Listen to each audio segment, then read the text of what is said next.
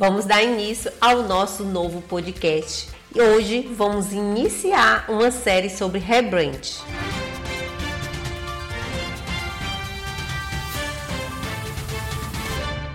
Você conhece alguma marca que mudou de posicionamento? Se não, no nosso podcast de hoje vamos abordar o conceito de rebrand, que deve ser utilizado em momentos de crise de identidade mas também quando se deseja inovar, mudar o segmento da marca ou até mesmo conversar com um novo público-alvo.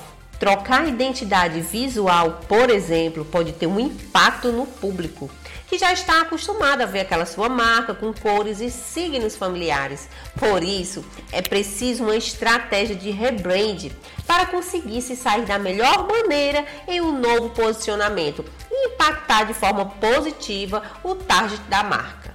Outro fator importante é saber o momento certo de mudar a estratégia de gestão da marca e se reposicionar com um novo modelo de negócio, sendo mais competitivo no mercado.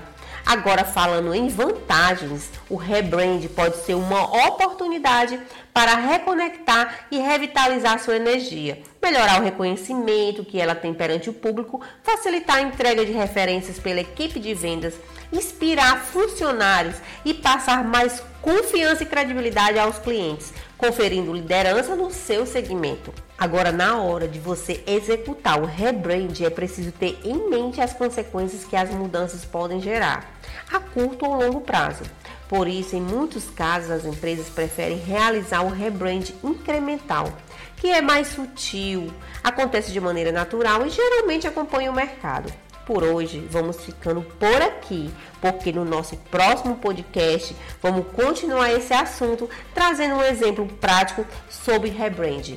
No nosso próximo podcast, vou estar aqui junto com o design da GVG Digital, que faz parte do grupo Vladia Gonçalves. Vamos dar várias dicas de como fazer o seu rebrand e o seu posicionamento no mercado atual.